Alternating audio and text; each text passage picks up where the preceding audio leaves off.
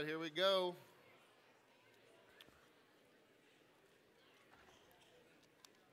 If you have your Bibles and want to follow along, we're going to be in the book of Proverbs. Though I tell you, we're going to be all over the place in Proverbs, so look to the screen, it's going to be helpful. We'll start in verse 14, or chapter 14. We'll move on through. Last week, we started this new series uh, that we're calling uh, Wisdom for the Ages. And last week, we really talked about what is wisdom uh, and how do we get it. We said wisdom is really the ability to understand the pattern realities of the world and of life and, and follow them. And the way we get wisdom is by this path. It's not, that's a, it's not a technique that we unlock, it's not a book we read and get it, but rather it's a lifelong journey following the paths of wisdom, following the Lord. Uh, we talked about how it's by knowing the love of God and knowing self and, and knowing true friends who speak into your life. Proverbs says that he who walks with the wise becomes wise. Uh, and so that's kind of what we set up last week. And this week, we're going to start kind of diving into uh, some particulars on how do we have wisdom, particularly this week, for our anger. How do we navigate our anger? And what does the book of Proverbs, what kind of wisdom does it give us to navigate anger? And so we're looking at a, a collection of Proverbs that deal with anger. And so let's read the words of the Lord. Starting in chapter 14, the words will be on the screen. Like I said, we're going to jump around. A man of quick temper acts foolishly, and a man of evil devices is hated. Whoever is slow to anger has great understanding, but he who has a hasty temper exalts folly.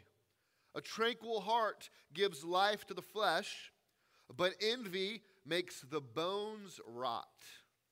A soft answer turns away wrath but a harsh word stirs up anger. A hot tempered man stir, stirs up strife, but he who is slow to anger quiets contention. Whoever is slow to anger is better than the mighty, and he who rules his spirit than he who takes a city. Good sense makes one slow to anger, and it is his glory to overlook an offense. A man of great wrath will pay the penalty, for if you deliver him, you will only have to do it again. Be not a witness against your neighbor without cause, and do not deceive with your lips. Do not say, I will do to him as he has done to me. I will pay the man back for what he has done. If your enemy is hungry, give him bread to eat. And if he is thirsty, give him water to drink. For you will heap burning coals on his head, and the Lord will reward you. This is the word of the Lord. I do not need to prove to you that we struggle with anger sometimes. I don't need to prove to you that we live in a world that seems to be angry all the time. More often than not, if you spend some time on social media, you'll probably get off angry. And not only are we all seemingly angry at each other, angry at the opposite political party, angry at the opposite ideological aisle, not only are we angry, but outside forces want to use your anger.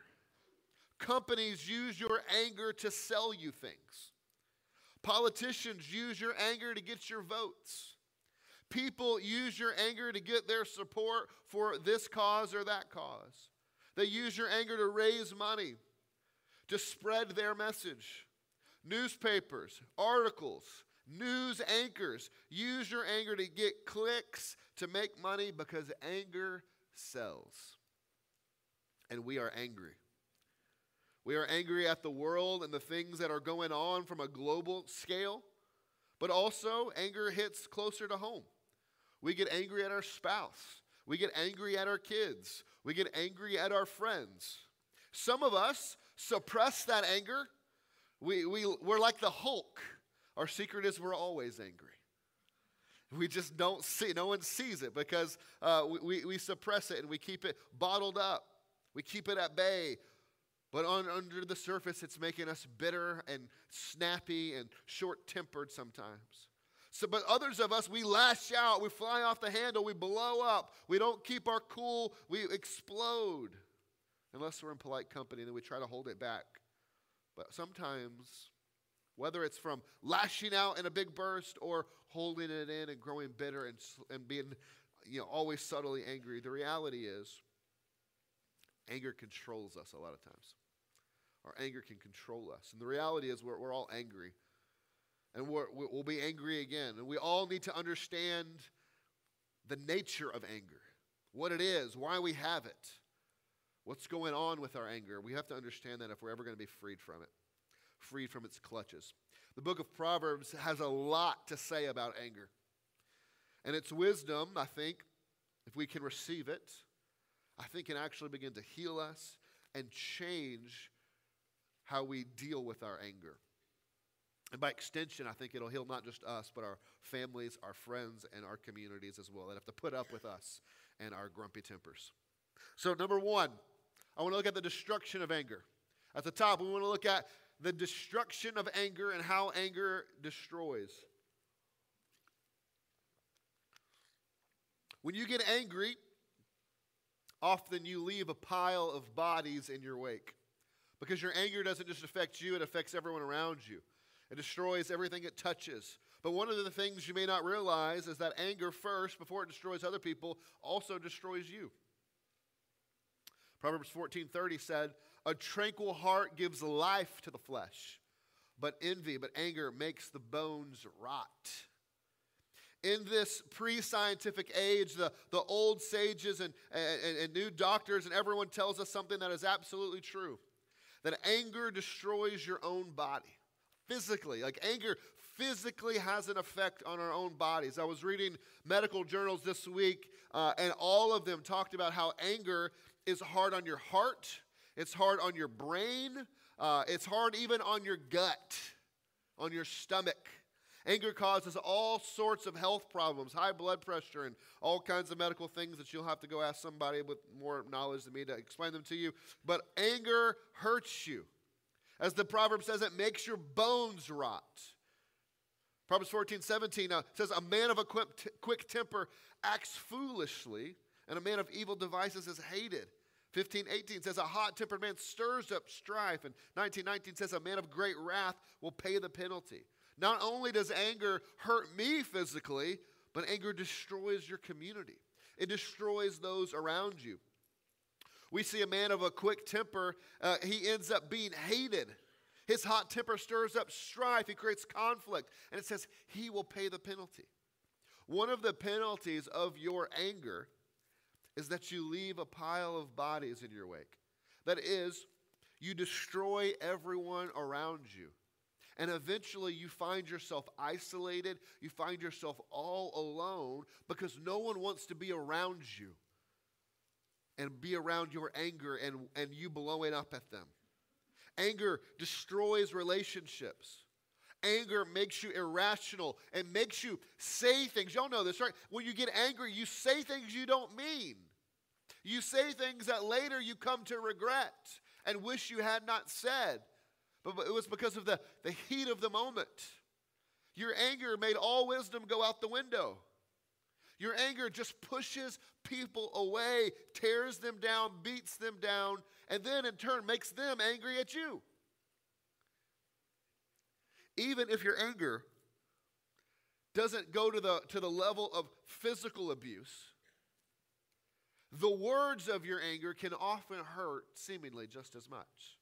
You've heard it said, that old proverb, sticks and stones can break your bones, but words will never hurt me. A fool wrote that. It should say, Sticks and stones can only break my bones, but words can destroy my very soul. Because words, a little comment here or there, sticks with you and just wrecks your insides. Wounds heal, bones mend, but words spoken in anger that have torn you down worm their way to the deepest parts of your heart and soul and break you. You hear them play in your mind over and over again, and they just destroy you. Your anger can and eventually will hurt everyone around you. It will break them and leave you alone until the only companion you have left is your anger. So it destroys you. It destroys your community. Proverbs 14 29 says, Whoever is slow to anger has a great understanding, but he who has a hasty temper exalts folly. Who has a hasty temper exalts folly. You see, thirdly, anger destroys your wisdom. Whenever you have been angry and you've cooled off, you know, you blew up in anger and, and now the, the situation has resolved itself and you're, you're cooled down, you've come back down, and you look back and you look back on what just happened, and you realize all the decisions you just made were really dumb. All the things you just said were really dumb. You always look back at your anger and you think, man, why did I say that? Comes out of your mouth and you can't, you're trying to grab the words and you can't. Why did I act like that? What a, what a fool I've been. When you cool down, you always look back and go, wow, what a fool I've been. Because anger distorts your view of others and of the situation you find yourself in. When you're angry, you do not think rationally or clearly. And so it distorts your view of others, it distorts your view of your situation, it distorts your view of yourself, and it causes you to make stupid decisions and destructive choices. Your anger destroys your ability to act wisely. And so it makes you dumb. Your anger makes you dumb and makes you act a fool. Fourthly, Proverbs 19:19 says, "A man of great wrath will pay the penalty, for if you deliver him, you will only have to do it again." Anger destroys your will. It destroys your will. Destroys our bodies, destroys our community, destroys your wisdom, and it also destroys your will. Of all of the range of human emotions, Lots of human emotions, but of all of the human emotions, anger is the one that is most like an addictive substance. You see, it is easy to admit when you're worried, or when you're sad, or when you're stressed, but anger hides itself. It hides itself and it leads you to denial. Like you've all been here, right? Like you've blown up in anger, you've you've flown up the handle, you've said something, and when someone says back to you, says, "Why are you so angry?" I'm not angry. I'm just defending myself. Well, you sound angry. Just me. I don't, I don't know. Maybe you're not, but but you sound. I'm not angry. I'm just hurt. No, I think you're. You might be hurt, but you're also angry. I'm just trying to have a conversation with you. Can we just have a conversation? Sure, but it sounds like you want to fight, right? You sound angry because it hides itself. And it's hard to admit it because it is an addictive emotion. Your anger is causing all these problems in your life. You, you got angry, and now your, your spouse is ignoring you, or has walked out, or a friend doesn't want to be around you. And so, what do you do? They've walked out, they've removed themselves from you. And what do you do now that you're calmed down from your anger? You just got to get more angry because you, you got to blame them, right? You, uh, because you're going to spiral into more anger, this vicious cycle, because you're not going to blame yourself. You're not going to admit it to yourself. And so now you're just angry at them. Well, they walked out, they left, they didn't want to have the conversation. You see how you're just more angry? And it's just this vicious cycle. Remember, let's go back to this proverb. A man of great wrath will pay the penalty, for if you deliver him from that wrath, You'll just have to do it again and again and again because it's a vicious cycle. You can't stop being angry because to do so, you'd have to come face to face with your own faults. And you don't want to do that, and so you just stay angry.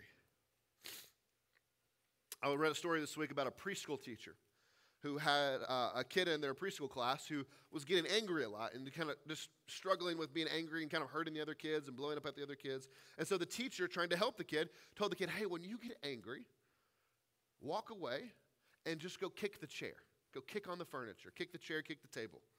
As a way to get out your anger in a healthy way. Go take out your anger on this inanimate object. And so the teacher then went to the parents and said, Hey, you know, so you know, little Timmy is struggling with being angry, and so here's what we're doing. We're going to have him go take out his anger in this healthy way to go kick the chair uh, as a tactic to help him deal with that.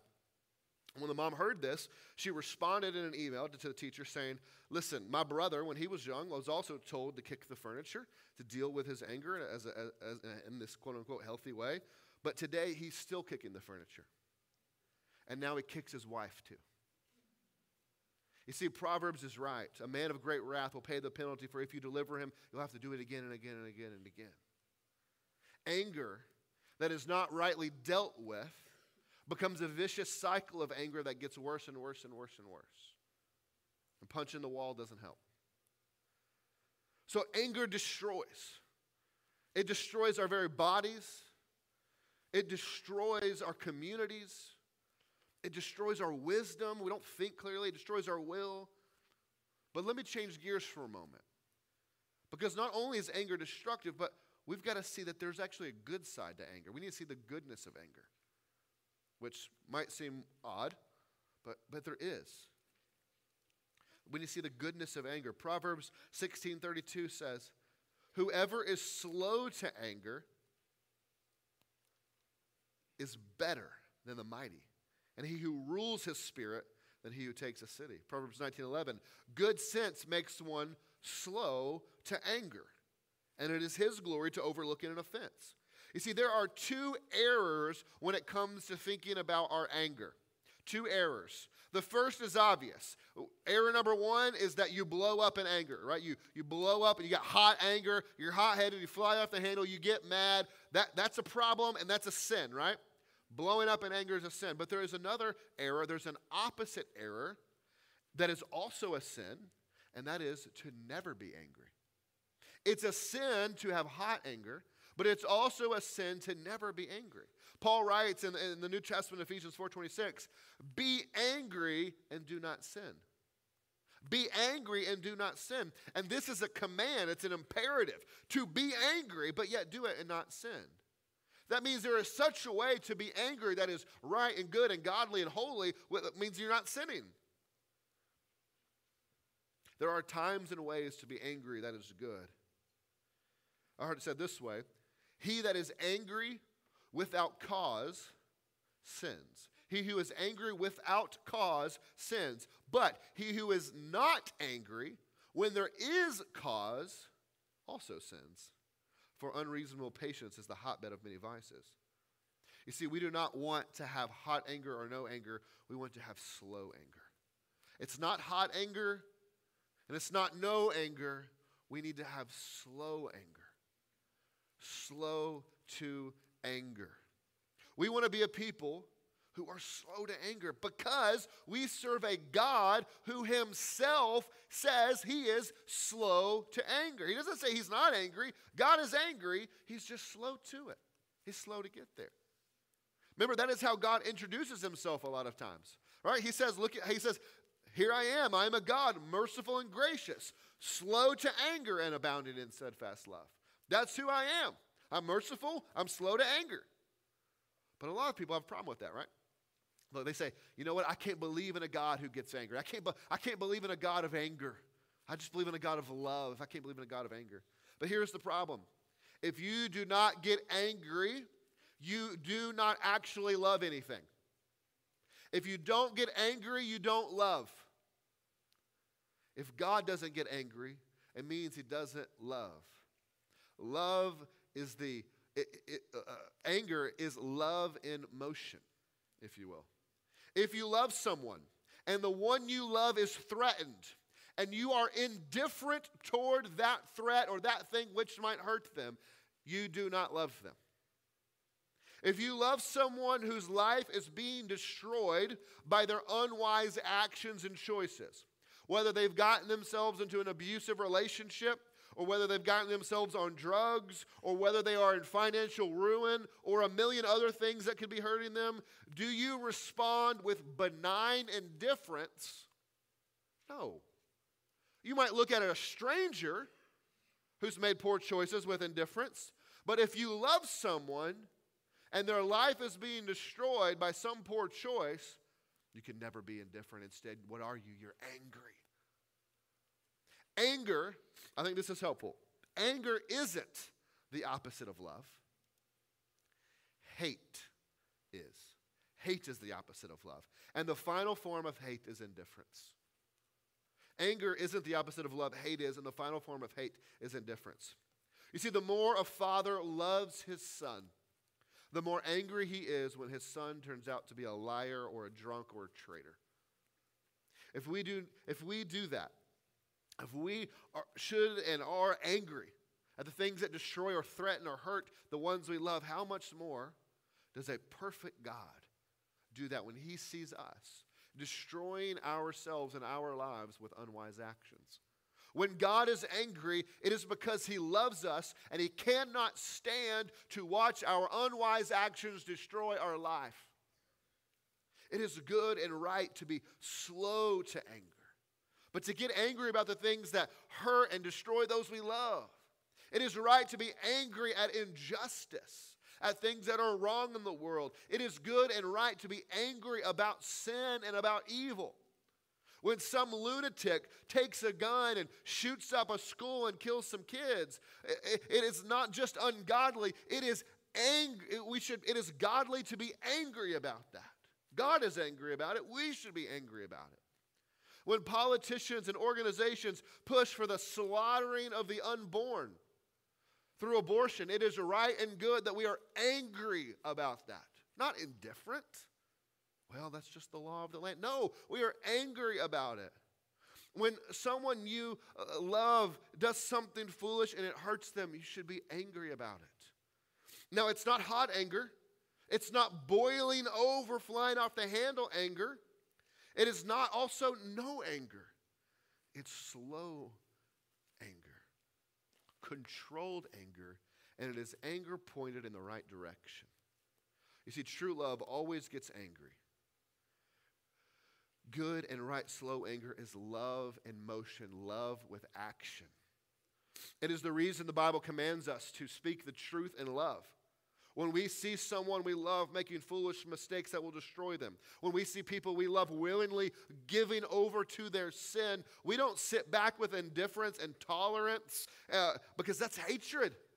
They're running toward a cliff, and we're like, well, it's their choice, you know, it's their cliff, their body, they do what they want.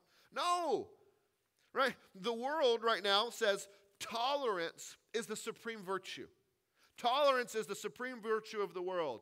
And let me be, uh, let me clear, no matter what, it is not loving to watch someone run toward destruction and say, well, you know, it's their body, their choice. They, they, they do what you want. You, you live your life, you live your truth. No, the thing is going to destroy you. If we love them, we speak up and we say, we say we're, we're angry at the thing that has captivated their mind and their heart and their decisions. We're angry at it. We say, stop doing it. It's going to kill you. It's going to destroy your life. And so we speak. The world says to love someone, you must love their choices. But that's a lie. To truly love a sinner always means anger at their sin. Not hot anger, but slow anger. If you are not angry and you do not act in order to help save someone from their own unwise actions that will hurt them, you don't love them. Hate is the opposite of love, not anger. Indifference is the opposite of love. We get angry because we care. We get angry because we love them. We get angry because we don't want to see them hurt. If we didn't care, we wouldn't get angry. Jesus was angry at the religious leaders for all the foolish decisions and things they said and did. He was angry at the money changers in the temple who were making uh, his father's house a house of trade. He was angry at Lazarus' death. Why? Because he loved all of them. True love means you will be angry at times and you will be angry at the things that threaten those you love, whether they are external threats or internal threats. Anger in its purest form, anger in its form that is untainted by sin, that it's unselfish. Only, only that untainted form of anger, slow, righteous anger, is love in action. So we see that anger destroys our lives, but pure and undefiled anger, anger that is right and good and slow, is actually good. Number three, Proverbs 24, verse 28 says, Be not a witness against your neighbor without cause, and do not deceive with your lips. Do not say, I will do to him as he has done to me. I will pay the man back for what he has done. The third thing I want us to see is the distortion of anger. The distortion of anger. He says, Do not witness or speak against your neighbor without cause. There are times we are angry at someone without just cause, without a reason, right? We, we have this distorted anger. This often happens when someone hits a nerve, right, that we didn't know was there, or they push your buttons in a specific way. And you go from zero to 100 like that, right? Because they pushed your buttons and you blew up. And you appear to be angry without cause. You appear angry without really a reason. You have this disproportionate amount of anger to what has happened to you. And it's easy to see that in others than ourselves, right? It's really easy to see other people do that than ourselves. So, so let's talk about other people and let's apply that to ourselves. Have you ever seen someone get really angry about something and, and you're looking at the situation and you just don't quite get it? You don't understand why they're so angry. Like it doesn't make sense to you. Like, sure, maybe it was annoying, maybe it was frustrating, maybe it seemed a little out of place, maybe like the person who said the thing is a little out of touch. Like, like you get it was weird and, and, and, and foolish, like whatever, but you don't understand why that person got so angry so quickly. Well, why is that?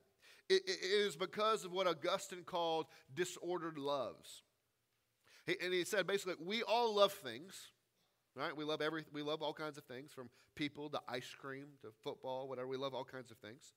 But sometimes we elevate things that should have a love down here, you know, like a two number, like a number two love, and we give them like a you know level five, seven love or whatever. We we love them more than those things themselves can bear.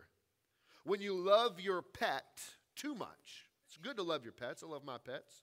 But when you love your pets too much and your pet dies, it's not just sad.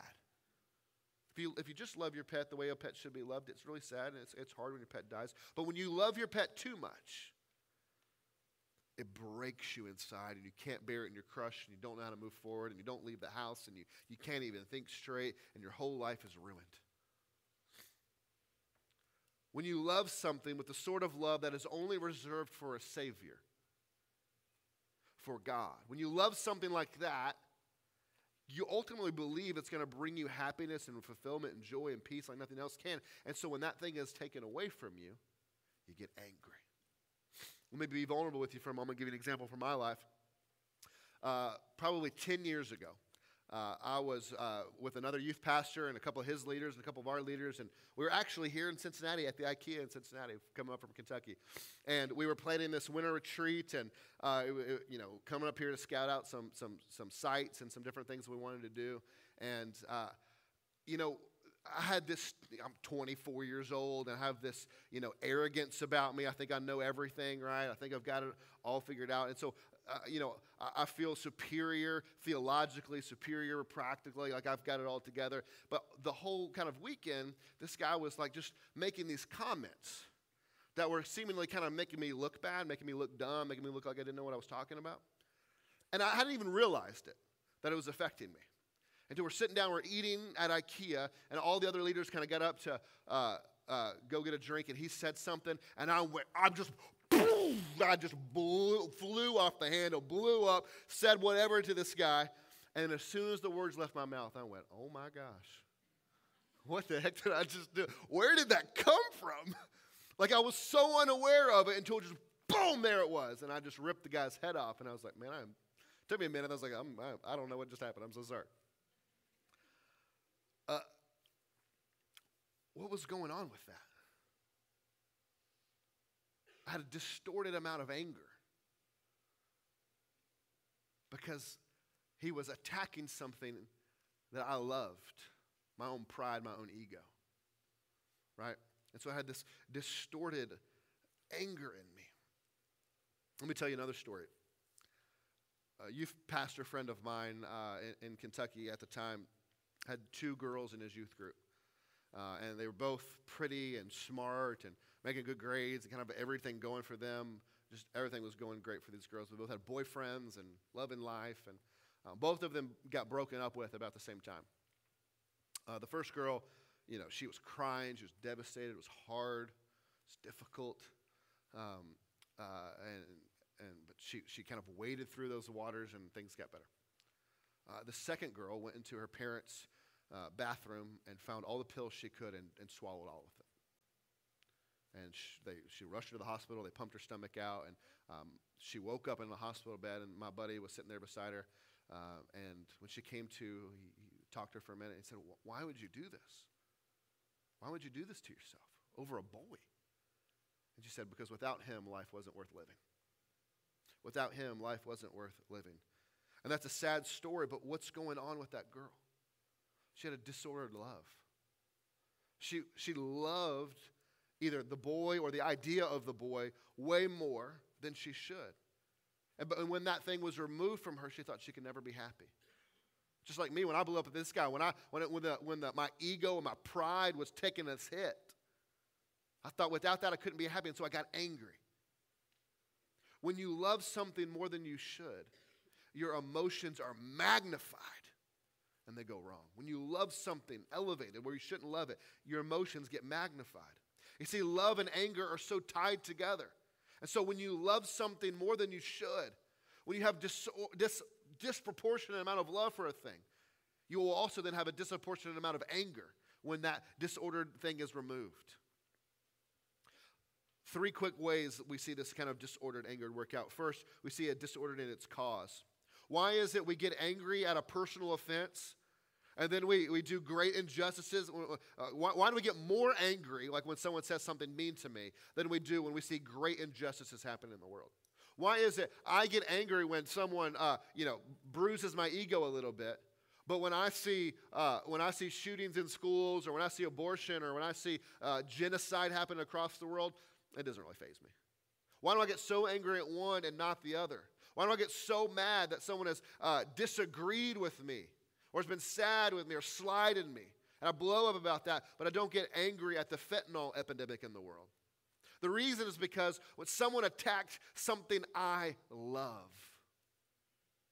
and I love wrongly, and therefore I get defensive, I attack because, because something in me is missing. Anytime you get angry, here's the question to ask what am I defending? Anytime you're blowing up in anger, you feel anger rising in you, the question you ask is, What am I defending? And once you have the answer, you know what your heart loves the most. When I blew up on my buddy at IKEA 10 years ago, it was because I was defending my pride, my ego, my arrogance, my, my desire to look and be viewed with a certain esteem. I, I was defending that because he was attacking it. When you get angry, ask, What are you defending? And it will show you your disordered love. Uh, secondly, it, be, it becomes disordered in its proportion. When you get angry over an attack or something that you love too much, the anger won't be slow, it'll be hot. The anger will not match the offense. It'll be, it'll be bigger than the offense, right? That's why you're blowing up. And it presents itself in two ways. Either you fly off the handle mad in a rage, or you hold it in and you burn inside, growing more bitter and more angry. And it's just this conversation playing over and over in your head and your mind and your heart, and you're raging on the inside. Both are wrong and both are bad. Just because you can hold yours in, you have a little more self control, doesn't mean it's not a sin. But when that, when that thing's attacked and you're blowing over inside, still bad. When you get really angry, you can, you can bet you probably have overreacted because you love something more than you should and that thing's been attacked. Number three, it's disordered in its goal. You see, loving anger that is good and right and slow always wants to do a surgical strike. When you have slow anger, it wants to do a surgical strike. You see, when your child is acting like an idiot, you want to destroy the, the idiocy, not the child. You want to remove the thing that's hurting them, not them, right? Your, your kid is doing something dumb, you take the thing away from them, you want to destroy the thing, the thing that they're doing, the choice they're making. You don't want to destroy them. But a disordered love, a disordered love that leads to disordered anger doesn't attack with a scalpel, it attacks with a sledgehammer. It comes in like Miley Cyrus on a wrecking ball and wants to lay everything out. Because then you attack not the problem, but the person. You don't want a surgical strike, you want vengeance. You want blood. You want to slash and burn. You want to tear everything down into pieces because you don't care. Disordered love leads to disordered causes for anger, disordered proportion of anger, and disordered goals in the anger. Your goal isn't to take away the thing that's hurting them, your goal is to take them out. And it leaves destruction in its wake. We've all been there. We've all allowed our anger to get the best of us, to control us, and we hurt people. We say words we wish we could take back. We hurt people we wish we could have healed. This sort of anger always hurts us. Nothing good comes from it. So, finally, what do we do about all this? We see anger destroys. We see there's a good part of anger when done rightly and slow. We see that anger has this disproportionate response because something in us, this disordered love that we have, is being attacked. And so, what do we do with all this? How can we have healing of our anger? How do we have the healing of anger? Three things. I'm a good Baptist today, y'all. Number one, you have to admit it.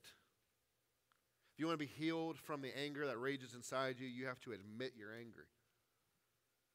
The secret to healing your anger, the first step is to admit it. If you can't admit it, you live in denial of that anger.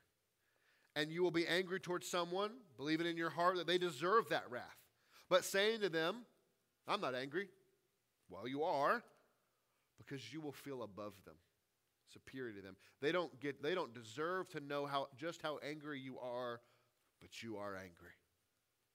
To admit anger, even listen, even if you're the injured party, even if you're the one that's been wronged, even if you're the one the offense is against, even if your anger is from being the victim, to admit anger is to be vulnerable.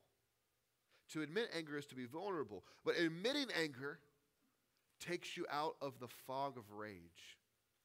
To admit you're angry ta- removes you. You almost have this out of body of experience where, like, you were just angry and now it's like over here. And it gives you perspective all of a sudden. It allows then the other person who you're fighting with now that you've admitted your anger, it gives them the freedom to also admit theirs. It becomes easier for them to admit their anger. And it sets the path toward forgiveness and healing. If you're unwilling to admit your anger, you will go into that vicious cycle we talked about where you're angry and then they walked away and now you're just more angry at them just blaming them and you're just angry all the time.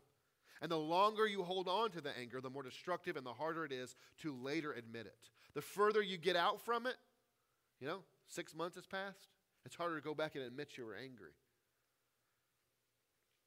If you won't admit your anger, you will become a slave to your anger. It will control you and master you because anger is an addictive substance and we crave it. So we got to admit it. Second, we have to analyze it. You got to analyze it. Proverbs 24 29 says, Do not say, I will do to him as he has done to me. I will pay the man back for what he has done. He says, Do not say. Who is he talking to? Say to who? Who, who is he talking to? He's not talking to anyone. He's talking to himself. He's talking, this is, this is self talk. You see, what makes you angry, listen, if y'all haven't got this, get this.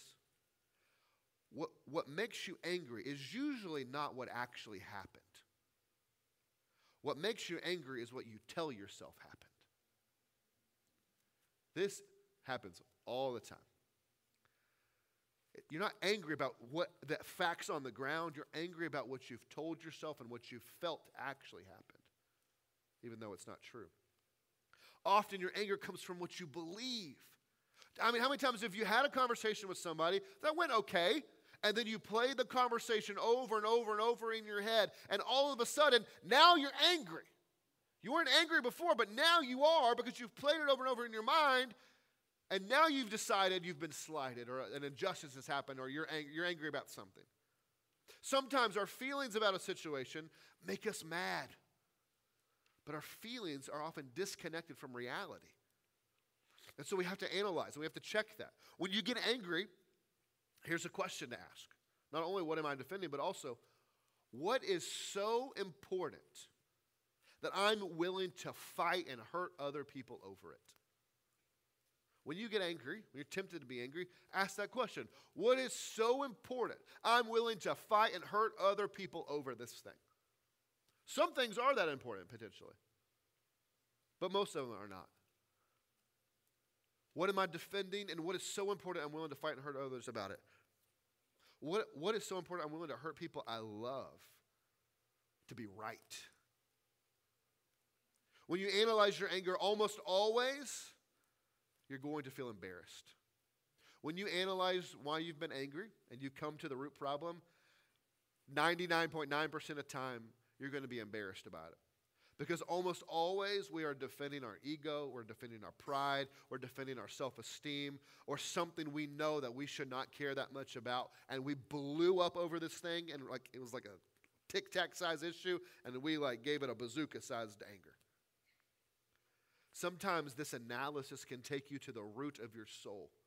And so you've got to get vulnerable. You have to be really vulnerable and look at yourself. And if you can be strong enough to own who you are and to own your weaknesses, you can begin to master our anger and heal from being its slave. And then finally, you have to transform it. You have to admit it. You have to analyze it. But then you got to transform it. 15, Proverbs 15, 1, a soft answer turns away wrath, but a harsh word stirs up anger. 25, 22, if your enemy is hungry, give him bread to eat. And if your enemy is thirsty, give him water to drink. For you will heap burning coals on his head, and the Lord will reward you. When you really love someone, Let's take our kids for example. You have kids uh, uh, and you care for them. You change their stinky, dirty diapers for years. You provide for them. You, you run them to practices and games. You spend tons of money on them. You give them your whole heart, your whole life, and your whole effort into them. And when they get older, they're 15 years old, 16 years old, and, and you warn them about some bad decision that they're going to make. And you say, hey, you don't need to do that. That's really bad. Uh, it's going to hurt you. And they look at you and they say, you don't don't love me. You've never loved me. You don't care about me. You've never done anything for me. And you're like, sit down. We can spend a few days to talk about the things I've done for you. It is the most unjustifiable, disproportionate, out of touch response they could give, but it breaks you. It breaks your heart. How do you respond? How do you respond? You can either withdraw because it hurts too much. You can withdraw, say, do whatever you want. I'm sorry. You go be you. And if you do that, there'll be less anger, but they'll destroy themselves with the poor decision that they were going to make. Two, you can rage. And you've lived longer than them, and you're better at comebacks than them, and so you can beat them down. Like your insults are better than their insults. You can destroy them. Right? And you will win the argument. Because you're older and you're better. But you'll lose them. Not only will they make the poor choice, but you'll lose them in the process. Or third, you can make a surgical strike. You can use a scalpel. This is true of anyone in your life kids, friends, whatever. You have to hate their sin, be angry at their decision, but want to love them. What do you do? How do you do it? How do you be righteously angry? How do you be angry at the thing? It says a soft anger turns away wrath. If your enemy is hungry, give them food, give them drink. What does this teach us? It says you've got to come close. It means that you must come close to the person and insist with gent- gently. Insist gently on the truth. And then when they get angry, to absorb their wrath, to absorb their anger without paying it back. To come close, to speak the truth gently, and absorb their anger without paying it back. To take their insults, to take their jabs, and to not burn down the bridge in response, but to continue to draw close, continue to build the bridge, continue to insist on the truth with gentleness. And in so doing, you can save them from themselves. You can transform your anger, point it at the decision, point it at the thing in action, not the person. Attack the thing, destroying them, absorb their anger, and do not repay anger for anger. Because this is exactly what Jesus has done for us. Jesus came near to us. He literally left heaven, came to earth, came close. He spoke to us the truth. He told us the truth, even when it's hard to hear. And when we reviled him, he did not revile back. When we mocked him, he did not mock back. He said, Father, forgive them, for they don't know what they do. On the cross, Jesus absorbed our anger and the anger we deserved. He did both. He absorbed the anger we were given in him and he didn't push it back. And he, he absorbed the anger we deserved from him. He took our insults and he did not return them in kind. And he could have rightly been angry at us for our sin, but he chose to absorb it and pay the debt for us instead. He loved the sinner and hated the sin. He loved the sinner and dealt with the sin. He loved the sinner by dealing with our biggest problem, with our sin, by attacking it and therefore saving us. It is this truth that we must all experience and that gives us peace with God. And it is this truth that gives us peace with each other. Feed your hungry enemy and love your enemy and put burning coals on their head. Martin Luther King Jr., I think, embodied these words when he said this in one of his speeches. To our most bitter opponents, we say, we shall match your capacity to inflict suffering by our capacity to endure suffering. We shall meet your physical force with soul force. Do to us what you will, and we shall continue to love you. We cannot, in all good conscience, obey your unjust laws because non cooperation with evil is as much a moral obligation as it is cooperation with good. Throw us in jail and we shall still love you. Bomb our homes and threaten our children, and we shall still love you. Send your hooded perpetrators of violence into our community, and at the midnight hour, and beat us and leave us half dead, and we should, shall still love you. But be ye assured that we will wear you down by our capacity to suffer. One day, we shall win freedom, but not only for ourselves, we shall appeal to your heart and conscience that we shall win you in the process. And our victory will be a double victory. If you want to heal your anger, admit it analyze it, and then figure out what you're defending so harshly and transform it. To be angry and do not sin, to be angry at the things God is angry at, to be slow to anger and let your anger be directed by love, just like God's anger is directed by love. And when you do, not only through Jesus' love and anger will you have peace with God, but we have a really, really good chance at having peace with each other. Let's pray. Father, we come this morning talking about a, a topic and an issue that every single one of us is affected by. Every one of us in this room has been angry. We might be angry right now, and we will be angry in the future. But Father, we know that this emotion can enslave us and ensnare us and capture our hearts and our lives, and it can destroy ourselves and everyone around us. And so, Father, we pray for freedom and liberation against this vice. Would you give us the strength this morning to admit where we've been angry and not hold on to it? Would you give us the strength to analyze our anger and ask, what have we been defending and what are we so willing to fight and destroy other people over? And to realize, not with embarrassment, but with humility, that that thing's not worth defending or worth fighting over. And would you give us the ability to heal it, to come near those we love, to not lash out in anger at the things and choices they make that hurt us, to not lash out in anger at the things that they say and do to us that hurt us, but to, to draw close, to embrace, to insist on the truth and gentleness and to absorb every wound that they give, so that in the end we might have a double victory to both heal our own anger and to heal and save them. Let us not fall into the vicious cycle of addiction of anger, but to be set free by the power of the gospel through a crucified and risen Savior. If you are here this morning and you do not know Jesus, let me tell you, He has rightly been angry at your sin but he did not take you out, he took your sin out upon himself instead. And if you want to know him this morning, as, you, as we sing this song, I'm going to stand up here to the left. You come up to me and you say, Brent, I want to follow this Jesus. I want my sins forgiven, not in part, but the whole, as we sang earlier. Not some of them, not most of them, all of them forgiven. And he'll, right now, wash them clean, wipe them away. If you're here this morning and you would say to me, Brent, anger is an issue for me, I'm struggling with it. I'm angry at my spouse, I'm angry at my job, I'm angry at life, and I just can't stop being angry. I'm just angry all the time, and I hold it in, I keep it in. Sometimes I blow up, and I just don't know how to get, get it under control. Let I would love to pray for you this morning. Come up and admit, man, admit it to yourself. Come admit it to me.